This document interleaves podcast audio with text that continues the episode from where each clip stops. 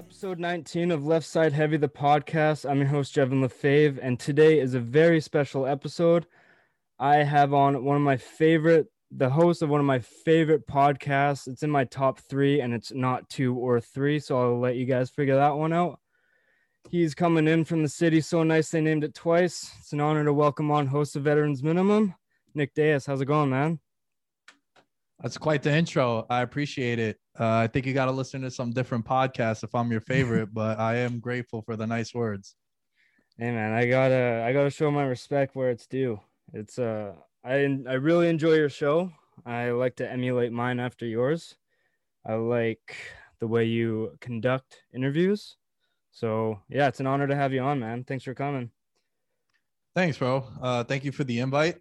um, it's nice to not be the one interviewing, which Yeah. is a a pleasant surprise for me. So I appreciate it.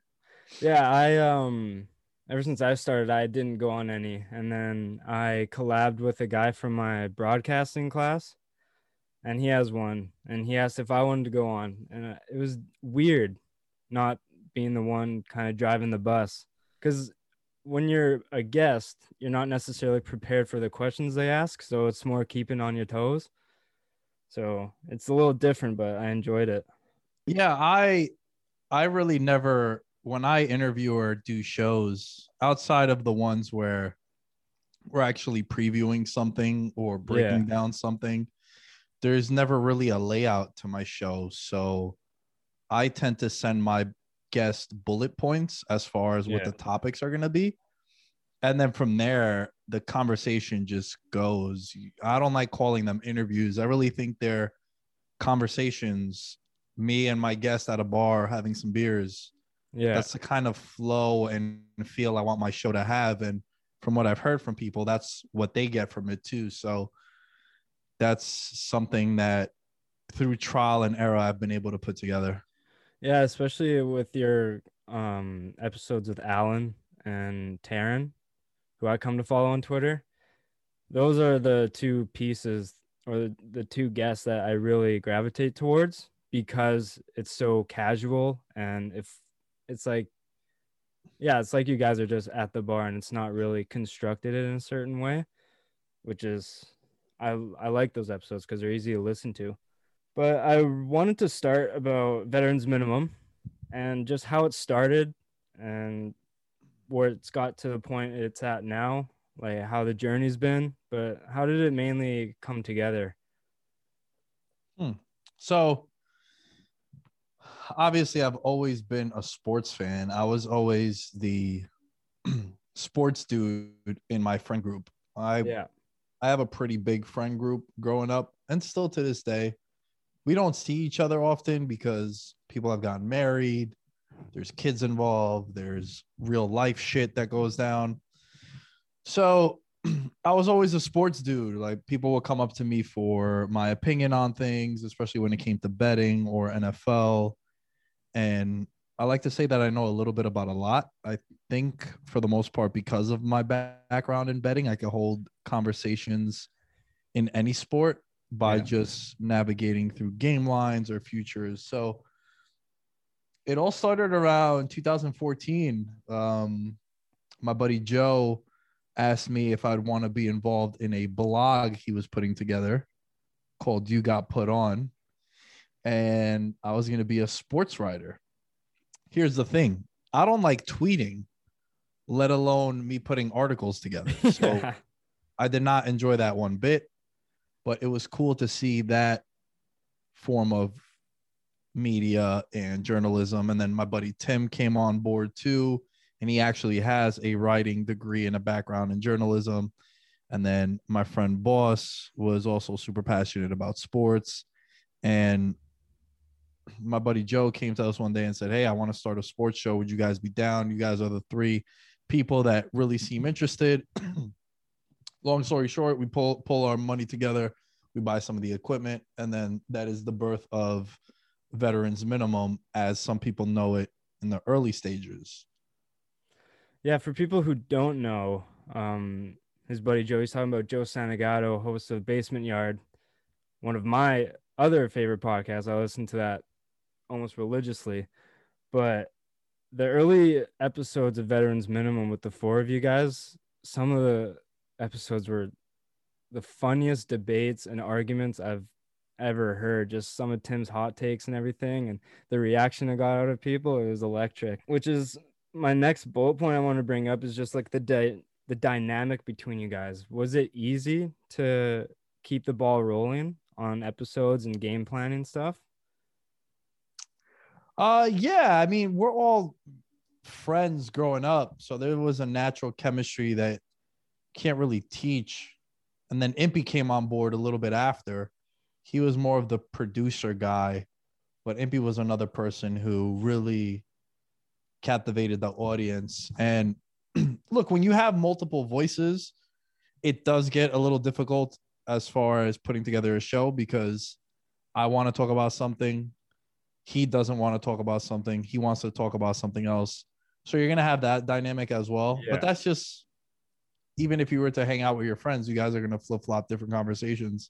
100%. Um, so yeah, I wouldn't say it was difficult. It was kind of regular. It, it was the only issues we would have is we didn't want our episodes to go too long. Yeah. But for the most part, there was ne- never, yeah, there were some times where some people wanted to talk more baseball. Some people, like myself, would want to talk more UFC and soccer. And certain episodes would do better than others based on what the title was, based on what the topics were. But for the most part, that was a fun, fun era of the show in the early stages. Yeah, I can agree with that because I have uh, one of my best friends, 20 years. He's been on my show a couple times. It's tr- it's tough because I don't want to bring him on all the time because he's very focused on football, where I want to expand into hockey and maybe some other facets of the sports world that he might not know too much on.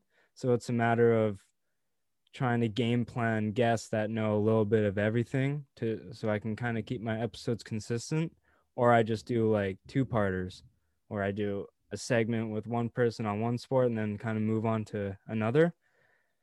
Kind of how I previewed the McGregor Poirier fight.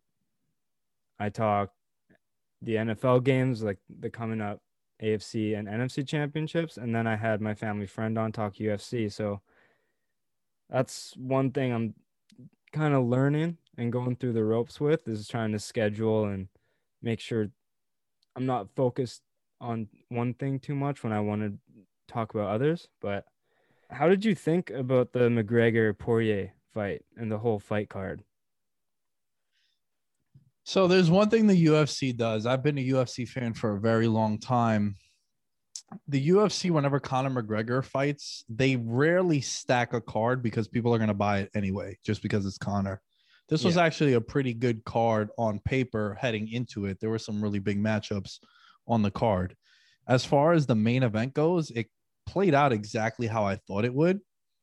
I thought the fight was going to end within two rounds. I actually bet Dustin Poirier to win the fight because I felt as if there was a mistake in the lines. He was too big of an Yeah. underdog. And that just is what happens with Conor fights. Public perception, public money comes in because let's just use a friend of yours, for example, who's not a UFC fan, but he knows Conor McGregor. Conor McGregor is going to be on a card. He's going to bet Conor. Yeah. So the money always inflates Conor McGregor. Tickets inflate Conor McGregor.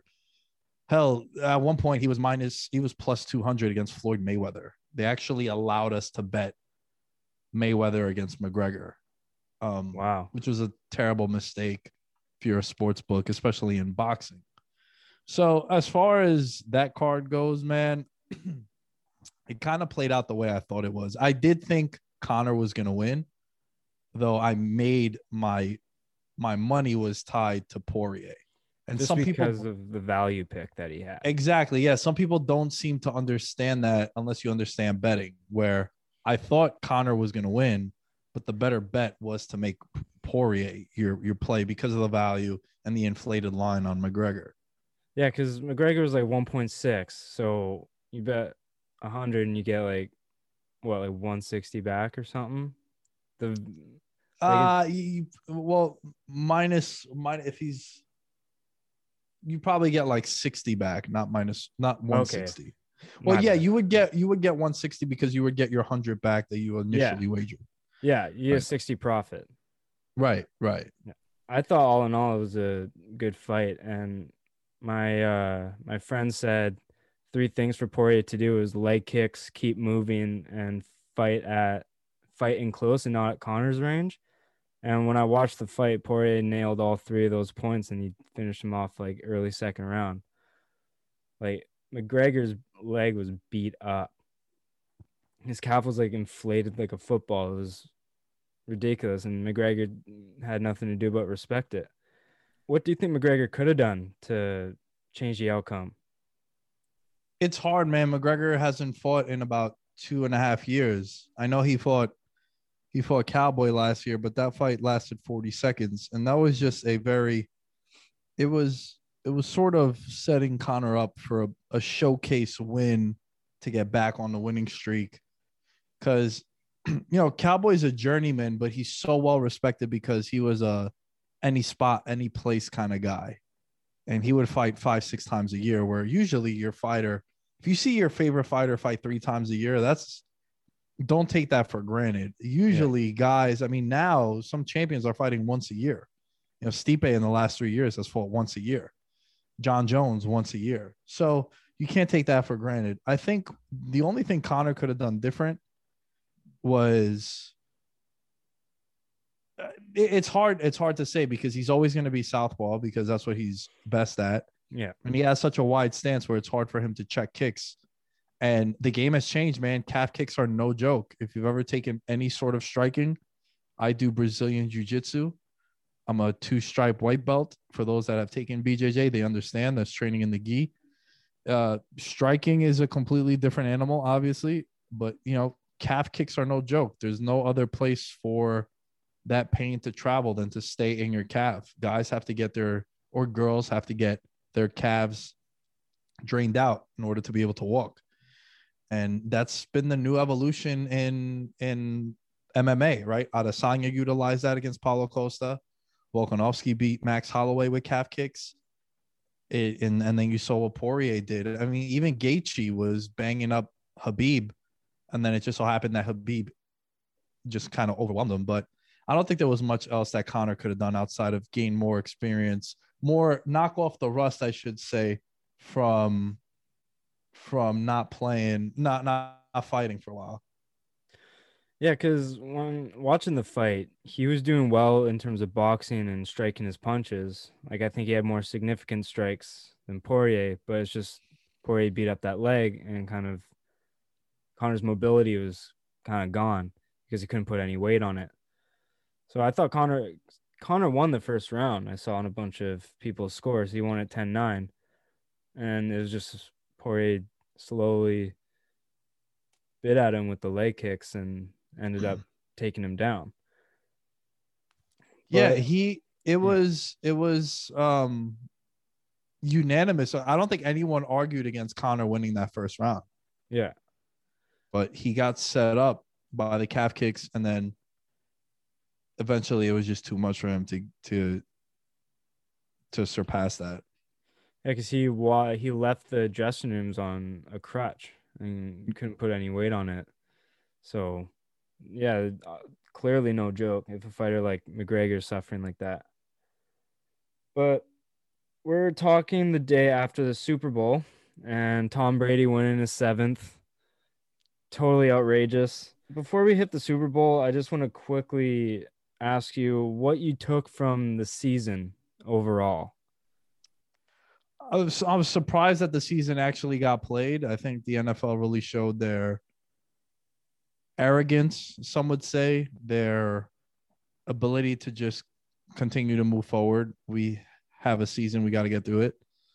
Um, it was weird seeing some venues with and without fans. And I think it kind of played out the way I thought it would. Tampa Bay was a team a lot of people were predicting. I picked Kansas City from the beginning of the year and they got back there. Nothing really surprised me, to be honest with you. Um, the only thing I guess that surprised me was Miami if I had to pick a team.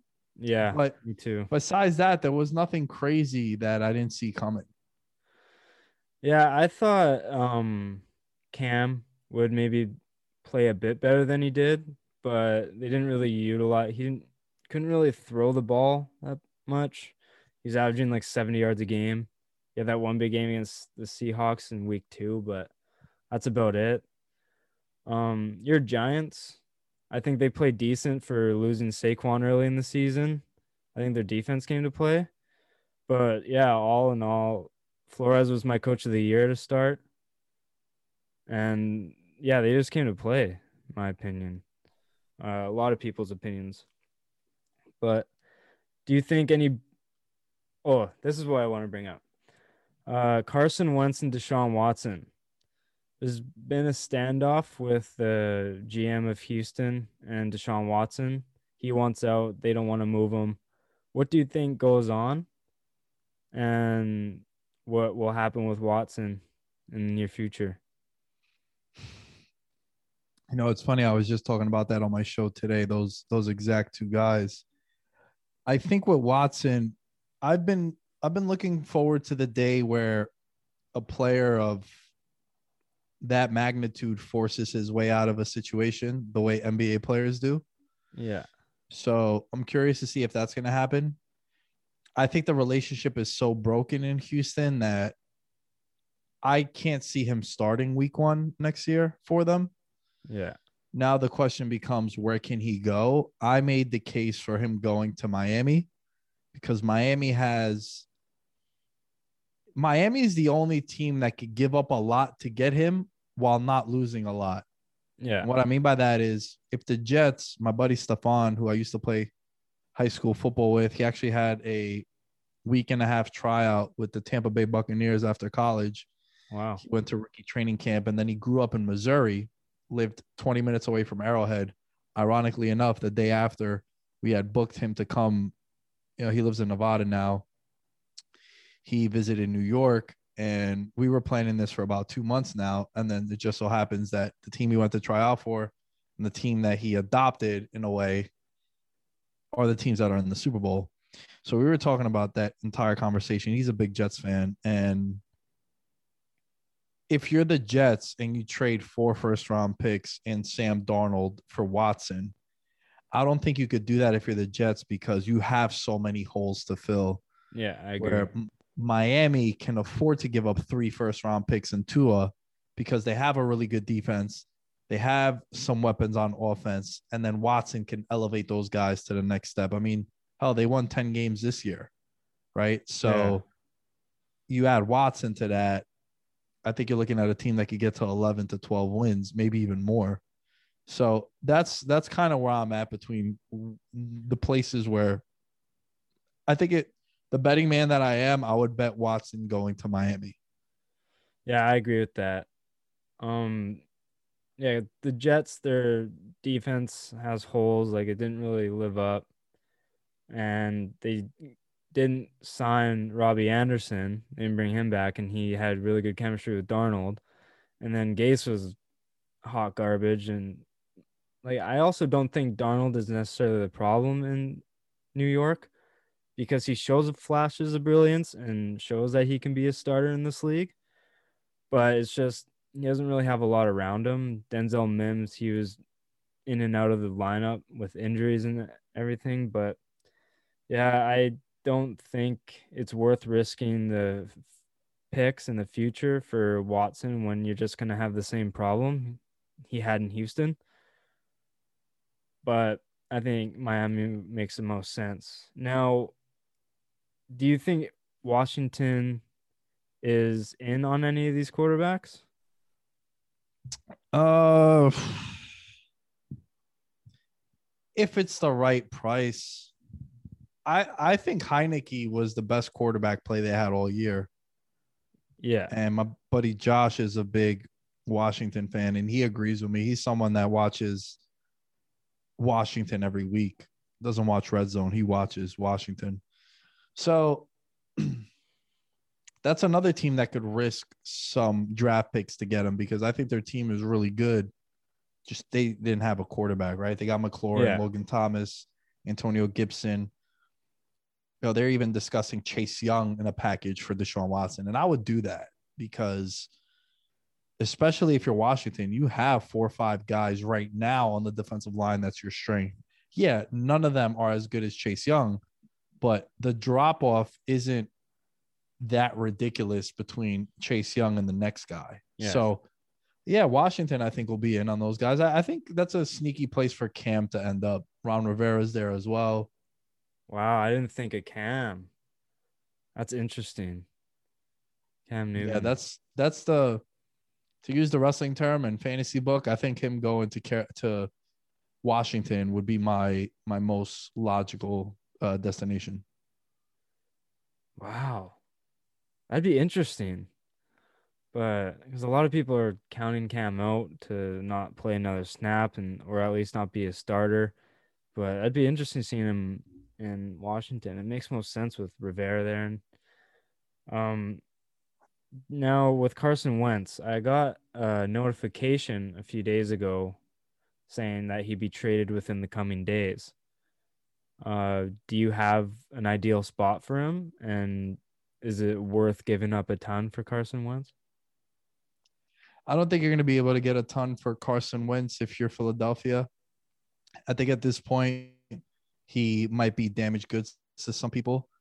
I'm not really going out on a limb with this one, but everyone is talking about him going to Indianapolis because of his ties to Frank Reich. Yeah. So that's probably where I would say he ends up going. Uh, Frank Reich was with him in Philadelphia. So I think Frank Reich going over there and Wentz maybe reuniting with him can be something. So that's probably where I would like to see him go, especially if you have that offensive line, you have a defense that's pretty solid, right? Like they were underrated, then they became overrated, but I think they're properly rated. Yeah. When I think of the Colts defense, I think like 12 to 16 range, which is good enough. And you add Carson Wentz, if you could revive his career, I think that's a tremendous buy low candidate. Especially if he's going back to a guy that he once had ties with or he has ties with. Right. It kind of gets him in a better comfort zone, better mindset. With Jalen Hurts coming in and taking a spot, he might be a little flustered. So I think going into uh, a guy's system where he knows him well, then he might get back into a groove like he was in 2017 when he sh- would have won the MVP had he not torn his ACL. What do the Giants do in this offseason? What do your boys do? What pick do they have? Honestly, I have no idea. I haven't really dove into the draft. Um, so I'm not really sure. I can pull it up right now, but I mean, the Giants have a lot of issues as well, right? People were worked up about them potentially winning the division and whatnot, but you also got to remember there's a team that won six games, so there's a lot of issues. The only reason why it came down to the last week is because the division was so bad. They have the 11th pick. They got some decisions to make, right? Do you bring back Evan Engram? Do you bring bring back Golden Tate? Pretty much everyone on the defense is, is locked in, just besides Leonard Williams, who got franchised last year. What do you do with him? So, um, I think you get Barkley back. You need more from Andrew Thomas. I think I would continue to just add more to the offensive line. And if that Super Bowl showed you anything, it's that offensive lineman, though every fan boos it when his team does take an offensive lineman, that's that's how you win. Yeah, protection is key. You need to give your quarterback some time to look for options. If he's running for his life like Mahomes did in the Super Bowl, then you're not going to get any momentum going your way. And like no consistency. You can't get in rhythm. So protecting your quarterback is mandatory and it's definitely a good safety blanket to just get a, like O lineman if you don't know what to do. Just just um stock up on linemen and see what the best product comes out. But yeah, I can agree with that. Let's talk Super Bowl. And people would say it's an upset, even though the line was pretty close. But a lot of people had KC blowing Tampa out because of how much of a juggernaut they've been all year. Uh, what were your takeaways from the game, and what when did you see that it was going to play out differently than everyone had planned? I think it was very noticeable from the first two drives that Tampa was able to do whatever they wanted in the trenches and Kansas City couldn't. Kansas City couldn't get any pressure on Brady and Kansas City couldn't block anybody. So I thought it was going to be ugly within the first two drives of the game for Kansas City. And you realize just how important the offensive line is. Again, I, I know it sounds very boring, but you need to be able to protect. Patrick Mahomes ran for 497 yards behind the line of scrimmage. Yeah, which is just really absurd. That that's five football fields if people aren't really aware of. So it's cool to do that one or two times. When you're doing that one or two times a drive, that's that's a lot. That's a lot to ask for. And look, his receivers didn't really help him out. I don't know what Mecole Hardman did the night before or what he did that morning, but that guy looked lost. Yeah. Darrel Williams could have had a Super Bowl highlight if he catches that pass I had him right off the face mask. Tyreek Hill some drops, Travis Kelce some drops early. So look, Mahomes wasn't Superman. He showed us that he's human, but also that's the kind of thing that happens when your offensive line is in shambles. And yeah, they lost Eric Fisher, but it wasn't just that they lost Eric Fisher your right tackle becomes your left tackle, your right guard becomes your right tackle, then a backup backup right guard. Remember, because they lost their right guard at the beginning yeah. of the season, the the doctor Tardif Tardif, yeah, who I believe he's Canadian, if oh, yeah, I'm not mistaken. From, yeah, he's from Montreal. yeah, so he elected to sit out of the COVID season in order to be able to help out with being a first responder and whatnot, and being someone to just help out with the pandemic. So you're really looking at like a third string right guard. And the one thing that Tampa Bay was able to do all year long was generate pressure with just three or four linemen. And the my biggest regret from the Super Bowl was that I was too stubborn to change my pick because I picked Kansas City from the beginning of the year. I hold myself to a high standard and I should have saw that coming with three offensive linemen out for Kansas City and that pass rush being so phenomenal. Yeah, I uh, tweeted a few times and I replied to a couple comments on Twitter saying my respect for Mahomes was already high. And I hate to say it because I'm a Pats guy and I can see him and the Chiefs kingdom just slowly taking the crown from us as one of the best dynasties to be in the NFL because I can just see them being in the Super Bowl every single year as long as Mahomes is there. But so like my respect for him was already high. And then after that game it skyrocketed because he was doing everything he could to keep plays alive and push the ball downfield. And he got screwed over with half his offensive line out like we were pointing out earlier Three out of the five, I think, were missing. And his receivers were dropping balls. His defense were kind of hurting themselves in terms of some of the penalties they were taking. I know Tampa got gifted a couple times, but they were still holding and not doing what they're supposed to. So it kind of hurt the Chiefs getting the ball back when they could have if they just stayed disciplined. But and Mahomes had turf toe. So he wasn't necessarily the most mobile he could be. So my respect for him like skyrocketed because he did as much as he could. And obviously that game just did not play out the way they intended. But did you have any problems with the refing in uh, some of the calls that they made? Because that was nah, a huge thing on Twitter. Yeah, I mean, everyone's always going to complain about the refs when there's an excessive amount of yellow flags being thrown, and then when you factor in that false narrative that the NFL is fixed for Brady to win, I don't buy that stuff. I think the only one that I thought was a little funny was the penalty on Honey Badger in the end zone to Mike Evans because I Yeah. thought my buddy Stefan was talking about it today. I thought the ball hit the stands, which it did. It hit like the bottom of the stands. Yeah. But his his point was that it was more of a line drive so that Evans could go up and high point it. And Honey Badger bumped him there. So that's the only one where I was like, I don't know if I'm calling that there because I didn't think it was catchable.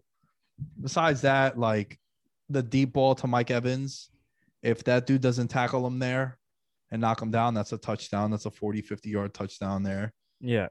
So I didn't I didn't really have an issue with the refs, man. I, I feel like you also lost by three scores, dude. So you lost by three scores. It- it's not the referees at that point. Yeah, maybe put your offense together and come up with a backup plan if things aren't working out. Maybe Right. get some offense going. But if yeah, like if you're losing by 22 points, then it's a little bit more than the refs that you can blame it on. Because even if some of those calls weren't called, they were still like in field goal range. So they were still getting some points off. It's not like they were gifted 24. Maybe take um four points off of the honey badger call because I don't think that should have been called either. So but they're in field goal range. So nine times out of ten, that's gonna be hit. So that's a three points there anyway. So Tampa was still getting their points and Kansas City just couldn't get anything going. Do you think anyone can catch Brady at this point? I mean, it's very hard, right? Like yesterday, we saw the only guy that could potentially catch him just because of how good Mahomes is. But Yeah. seven is going to be really difficult, man. You're talking about you need to first of all, getting to 10 Super Bowls is absolutely ridiculous. It's it's really he's been in the league for 21 years, but he's really played 19, right? Yeah. He didn't play his rookie year, and then in 08 he tears his ACL. So he's been to 10 Super Bowls in 19 years. He's been to more Super Bowls in seasons he's been active, to say the least. So yeah, it's it's gonna be hard to catch Brady, man. This is a guy also who takes less money for his team to be good. yeah. So, and you don't see you don't see athletes doing that. So I think that's just a this is just a once in a lifetime kind of player and situation that we need to just appreciate. I always liked Brady. I had no issue with them. My favorite team is the Giants. They've beaten them twice. And that only helps the resume for Eli Manning and the Giants, right? Yeah. How do you he's seven and three in, in the, the Super Bowls, but his two losses are to the Giants, which is crazy. So yeah. it's gonna be hard to catch to catch uh Brady. Yeah, people a lot of people call him overrated just because of some of the things that They're idiots. Happened for him to win and I just call absolute BS on that because success you get lucky. Like you need to be lucky in order to succeed in most situations. And but if you look at him, he plays good in mainly every game that he's played and you got to remember he's 40 plus. Like, yeah, he didn't play the best against the Rams, but he was 41. And the game against the Eagles that he lost, he set a Super Bowl record for passing yards in a game or in a Super Bowl with 500. So I don't think It wasn't him. He wasn't the issue in those games. Yeah. he can't play defense as well. And this is a little bit off topic, but one of the things, one of the narratives I hate is seeing people saying Foles outdueled Brady in that Super Bowl, and it just it makes me claw at my skin because Brady was the better quarterback that day, but his defense just couldn't.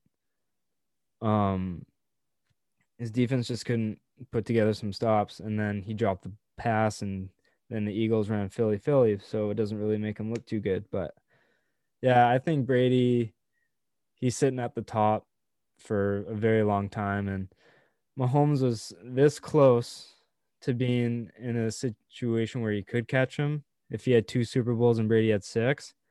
But now Mahomes has one and Brady has seven, so it just makes it extremely harder to catch him. And it will be interesting to see how careers play out. And I could see Tampa going back with the team that they have. yeah, it's it's hard, man, to repeat, right? It's only Yeah. happened recently. The Pats 03 04 was the last time that that happened. So you never know. The NFC is really loaded as well. Like I think the Rams are going to be really good. Packers are going to be back as, as well. Yeah. Curious to see what happens in New Orleans. So it's it's always hard to to say that. Oh yeah, they'll be back because we we felt the same way about San Francisco last year. Like oh, it's going to be the Super Bowl again. Yeah. you never true. know, man. You never Yeah. know. Kansas City has also been really, really lucky up until these playoffs with injury luck. They haven't lost anyone until the playoffs. So you just never know. You just really never know.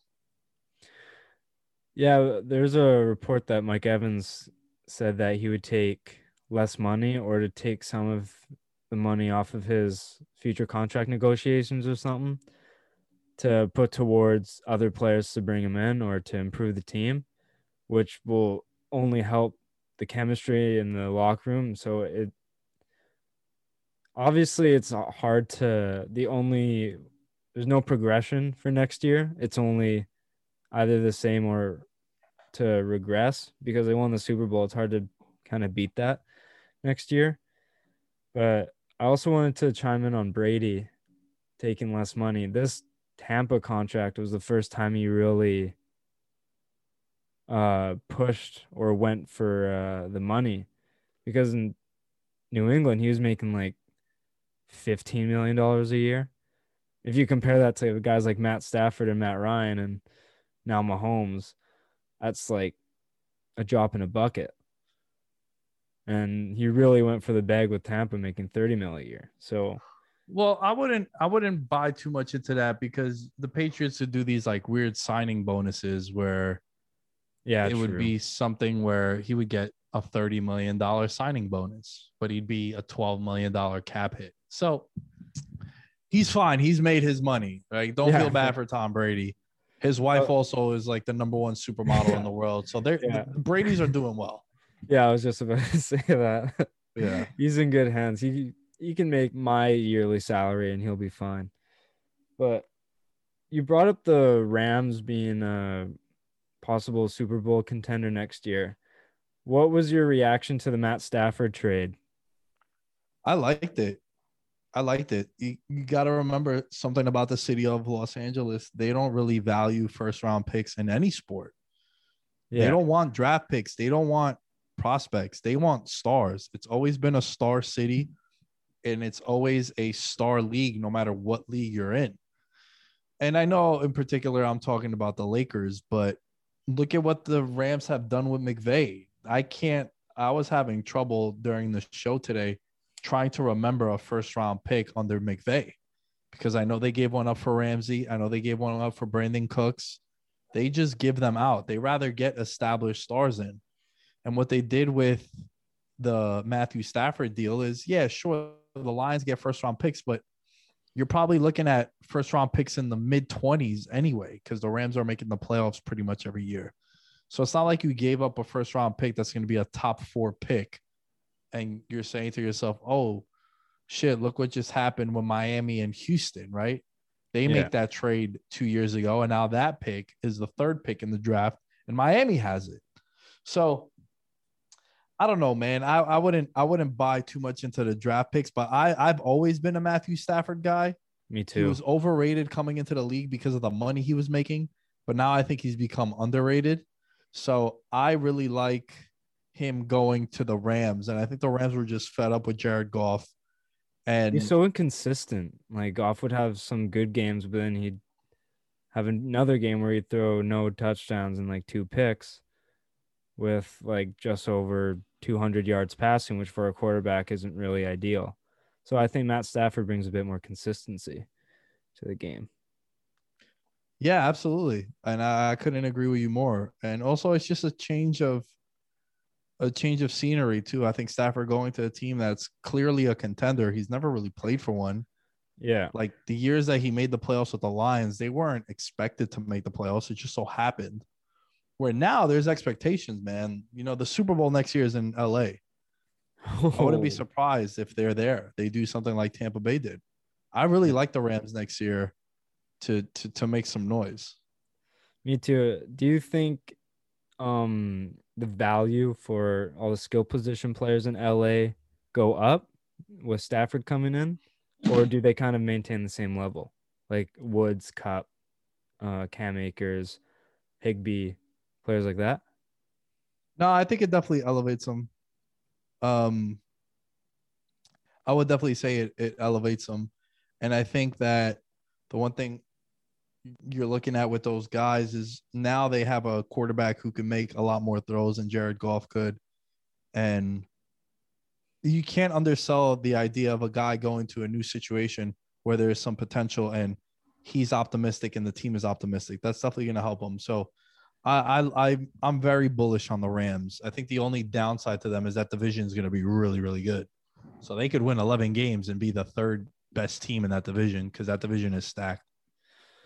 Yeah. Uh, kind of speaking of that division, do San Francisco, do you think they make any noise in the offseason? Because I've kind of heard rumblings of moving on from Jimmy Garoppolo. And do you think they bring any other quarterback in? Well, they're another team that's linked to Watson or has interest in Watson because every team should have interest in Watson or at least Yeah. make the phone call. Yeah. So no team got the injury bug worse than San Francisco. Oh, yeah. and- awful. Yeah, they they got it bad. So if you're you're just looking at you getting your guys back, that should be good enough for you to be way better than what you were this year. Yeah, for sure. How do you think the season plays out next year? A little early season prediction. With I know there's like some upcoming moves and the draft, obviously, and some of the off season, but very early prediction. How do you think it plays out? Uh yeah, there there are a lot of moves to be made. This is a pretty deep free agency pool. There's a lot of big name players that are free agents. Um, guys coming off franchise tags, a lot of wide receivers, Juju, Golladay, Allen Robinson, Wolf Fuller, just to name a few. You're talking about guys that can make an impact anywhere that they go. Now Patrick Peterson, because Patrick Peterson as well has been asked to to be sent away. So and also you have all these quarterbacks. Where are these quarterbacks Yeah. going to land? Who's going to be in Chicago? What's going to happen in Pittsburgh? What's going to happen with the Jets, Miami? There's so much to tell. The only thing that I'm confident in saying is I think I think Kansas City is going to be back. I'm more confident in Kansas City getting back there than I am Tampa Bay getting back there. So I, I think in the AFC, I'm not going to overreact. I still think Patrick Mahomes is the best quarterback I've ever seen from a talent standpoint. yeah, he, and there's this- not a lot he can't do. There, this three year run that he's been on is, I can't think of a better one that someone's had. Right? He throws for 50 touchdowns, wins MVP. The next year he wins the Super Bowl. The year after that, he goes to the Super Bowl. So, woulda, coulda, shoulda. What happens if he has a full offensive line? We'll never know. But I, I think it's in the NFC, all the quarterbacks are kind of clustered together. Where in the AFC, it's Mahomes and then it's everyone else. And I think I'm Yeah. going to give the edge to Kansas City there. Yeah, I agree with you there. Uh, do you have any hot takes for either the off season or anything future related to the NFL? Honestly, not really. I just think that you're going to see you're going to see some quarterbacks, like big name quarterbacks, or at least the Watson Wentz. I mean, we already saw Stafford, Darnold. I think you're going to see some quarterbacks in new places, and that's going to that's going to ruin one team's season because they lost that quarterback Yeah. and then it's gonna elevate another team's season who he's going to, and then you got to factor in the games in that division too that are gonna flip, right? So there's a lot, man. I just think if I had to give you a hot take right now, dude, I would say that it's the idea of some quarterbacks going to new places outside of Stafford. Like I think you're gonna see some more go. And look, in the end of the day, it's cool if Juju goes to a new team or Allen Robinson goes to a new team the quarterback is where things actually gets real. So I could see some quarterbacks moving. Uh, I'm playing a little bias here, but how did you think of hometown boy? Uh, for me at least, uh, Chase Claypool this year for the Steelers. Got a little cocky as the season went on, but what was your takeaway from Claypool? he was fantastic. He was a guy who a lot of people were high on coming into the draft. I'm sure some teams regret letting him slip to Pittsburgh, Yeah. but also Pittsburgh develops that position better than any team in professional sports develops a position.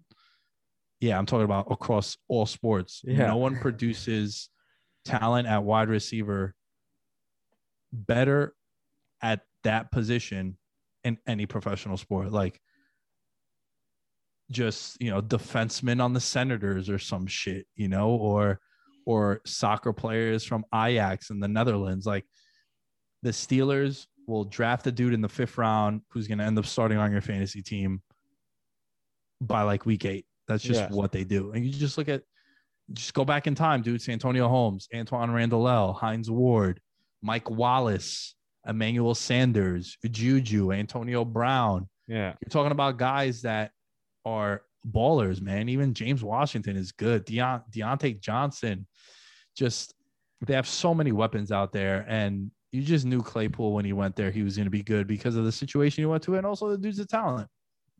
Yeah, he's an athletic freak. He's 6'4, 240, runs a 4'5, and or like a 4'4.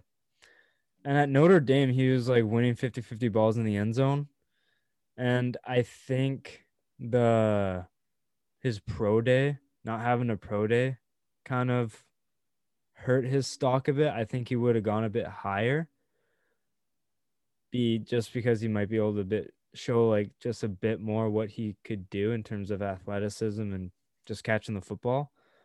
But no, I was yeah, I just wanted to ask you about that just because I want not a lot of people talked about him coming into the year. And he was like a early front runner for offensive rookie of the year, and then Herbert decided to sling that thing around and he ultimately won it. But yeah, Yeah. I was really happy with the way uh, Claypool played and I hope he doesn't turn out like a standard Pittsburgh receiver where he's like super cocky and then he has to eat his words a whole bunch more often than not. But we'll see how it goes. I wanted to move into the NFL awards. They were awarded on, if I'm not mistaken, Saturday, and there were some not not a lot of surprises, but were there any winners that you think it was the wrong choice? I think the only one that people had a gripe with was Aaron Donald winning Defensive Player of the Year. I know a lot of people wanted TJ Watt. I thought TJ Watt also, especially when the Steelers defense started to fall apart. Yeah. right? They lose Devin Bush, they lose a couple other pieces on their defense. Watt was still just so consistent.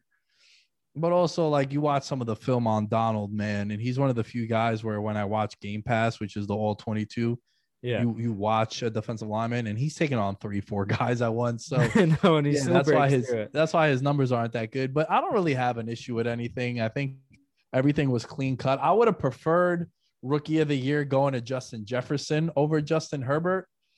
Just because the dude had 1400 yards receiving, man. Like Yeah. that's crazy. He played more than Justin Herbert too. And also I think of it like this, man. Justin Herbert has a chance to win MVP one year. Right? Jefferson's never going to get another award.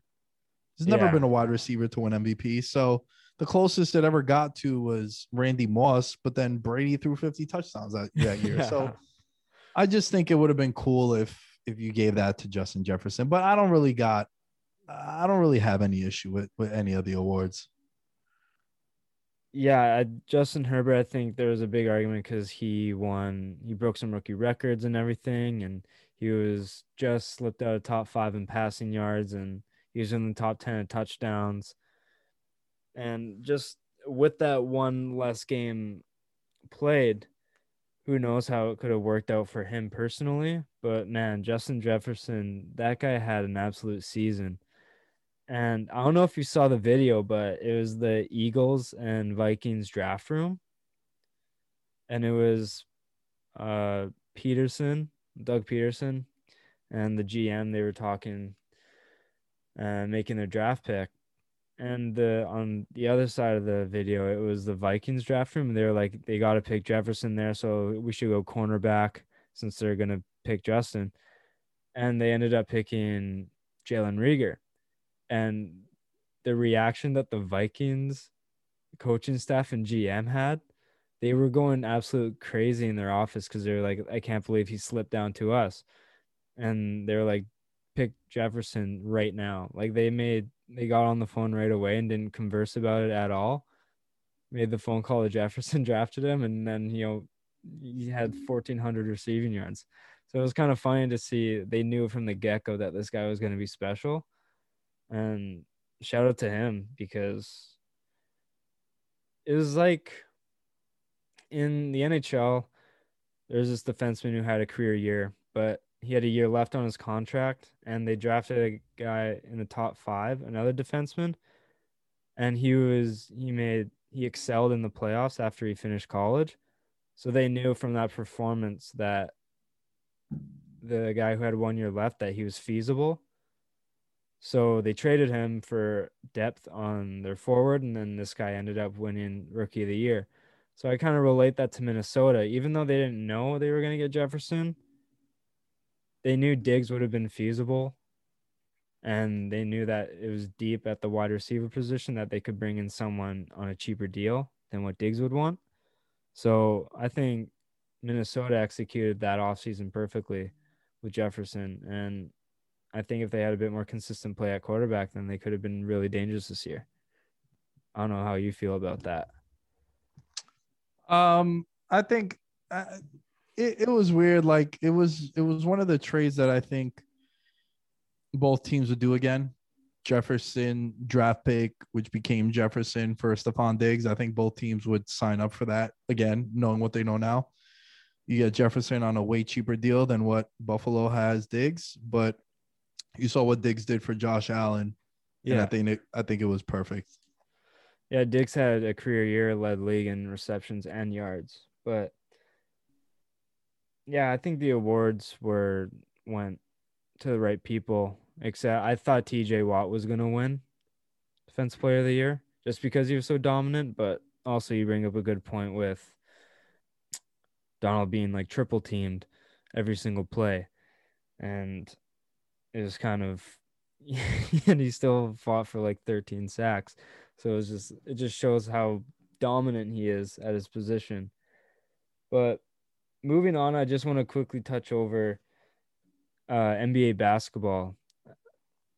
I haven't necessarily been following a ton of the season, but what have you taken away so far as we're just over a quarter way through the shortened season? I think at any moment the NBA might fall because some of the COVID protocols are pretty wacky and teams are or getting snake bit by it. Um, Durant the other night started the game. They pulled him. He came back in, and then they pulled him again, which yeah. was weird. Um, I think the Lakers are the best team in the league, and I think that it's a it's a very wide gap. And I think that depending on how healthy Joel Embiid stays, the Sixers could be a problem in the East. But besides that, man, the one thing with the with the NBA is it's become a very big storyline league more than yeah. anything because people feel as if it's top heavy. And also, you have that dynamic, those three guys in Brooklyn that combined have a 92% usage rate, which is absurd, right? Like if you have yeah. a 30 usage rate, you're like, it's all time high. And these three guys surpass that, but they're all playing, they're all friends too. But it's, that's the most exciting because that could implode at any minute. Yeah. And is there any like rookies that are playing at a level that surprises you? I mean, as a Knicks fan, it's Quickley is everybody in, in New York loves Quickley. LaMelo's playing well. Um, you know, it's it's weird with these young guys because they had no training camp really. They had no preseason. So right away they got forced into playing regular season important basketball. So I would just be patient with young guys, man, especially in the NBA. They they come into the league at 18, 19 years old, whereas in the NFL they come in at 21, 22. It's a big gap, dude. You were probably an asshole yeah. at 18. At 22, you're probably a completely different person. So I just think that you got to be patient with these guys in the NBA. Yeah, such a big difference going from either Europe or from college or as some players in the future it might uh, enable the straight from high school to the league. And these guys are like athletes athletes. So it's definitely a big difference. It's gonna take like genetic freaks like zion is like once in a blue moon right?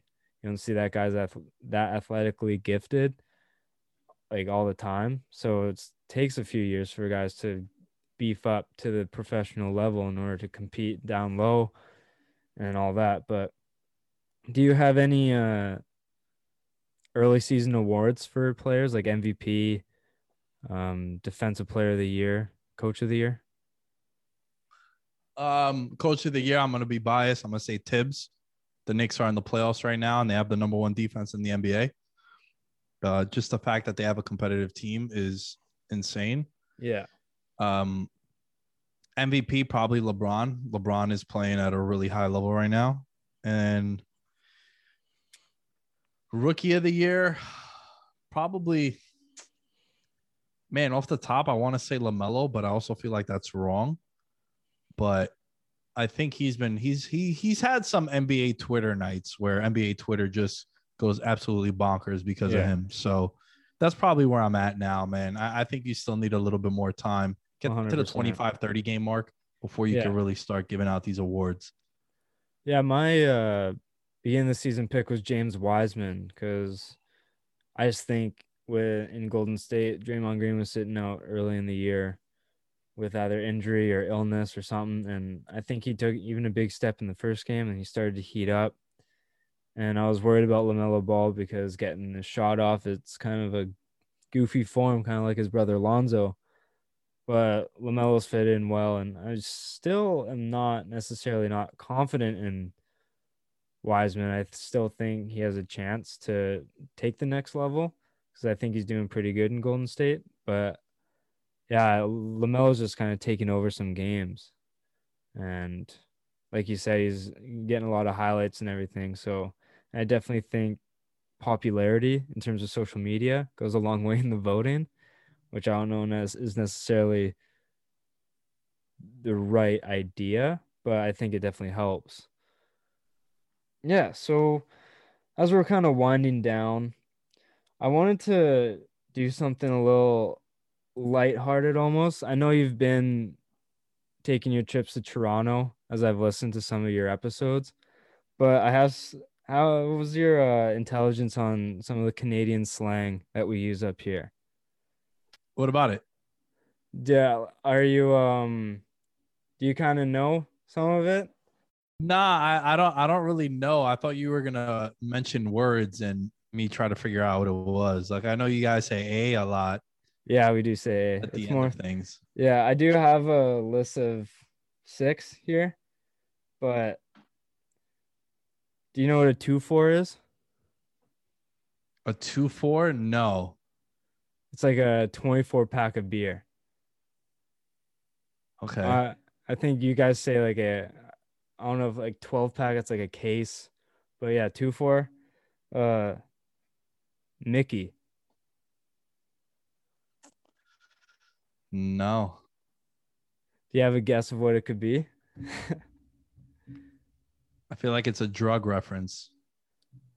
No, it's like a little it's like an iPhone size of hard alcohol. Oh, a Nicky. Okay. Yeah, Mickey with an M. Oh, with an M. Okay. Yeah. Um, huh. last one here because I know you want to kind of wind it down, but um, a Timbit. You stumped me, bro, on these. it's a it's like a bite-sized donut from Timmy's, like Tim Hortons. That's like. Oh yeah, I know about Tim Hortons. I went to school in Buffalo, so I'm familiar with Tim Hortons. Yeah, so a Timbit's like a bite-sized donut. Just a I just wanted to kind of do that when I knew I was having a New Yorker on. I wanted to see if I can catch you with some of the Canadian slang we use up here. But I, I hope love you... it. I love it. I might have to ask you again later on when I I'm able to go up to Canada.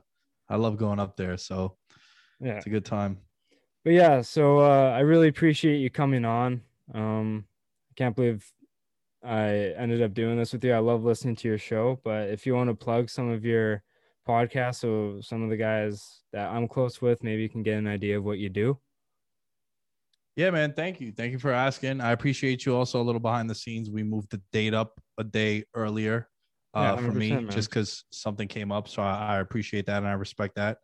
Um, yeah, for um, sure, dude. I, I usually don't like doing that to people. I know how annoying it could be, but I appreciate you doing that for me. Uh, at Veterans Minimum, man, is where you can find everything for the show. A lot of cool stuff coming up.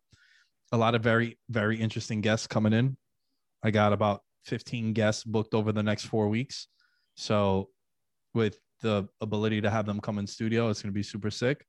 And then at the Lamb Show is where you can find everything that involves me. But everything is, everything coincides. So if you follow VM, you follow me, and then the other way around yeah, please go listen to a show. Um, it's kind of what inspired me to do mine.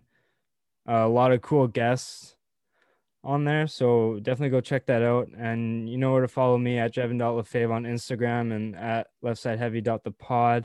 You can find my Twitter through there at Jevin Lefave and at Side Heavy. Don't forget to subscribe and download.